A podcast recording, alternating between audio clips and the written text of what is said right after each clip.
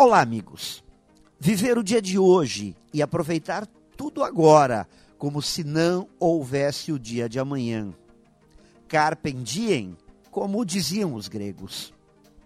Muito bem. Temos mesmo que viver com mais intensidade o único momento que nos interessa e nos pertence, que é o agora.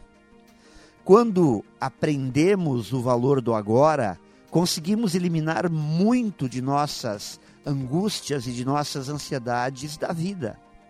Mas, e sempre tem um mas, não podemos deixar de olhar para frente e usar de prudência em nossas escolhas e decisões. Não podemos esquecer que o futuro sempre nos cobra um preço. A viagem precisa ser paga. Não existe almoço grátis. Ou pagamos antes ou a conta virá depois.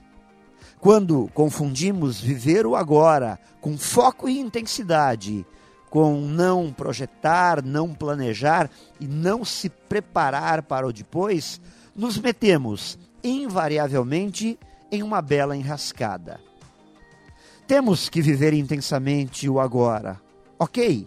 E hoje é o melhor dia para isso, mas sem nos esquecermos que depois do dia vem a noite, e depois da noite, mais um dia vai começar.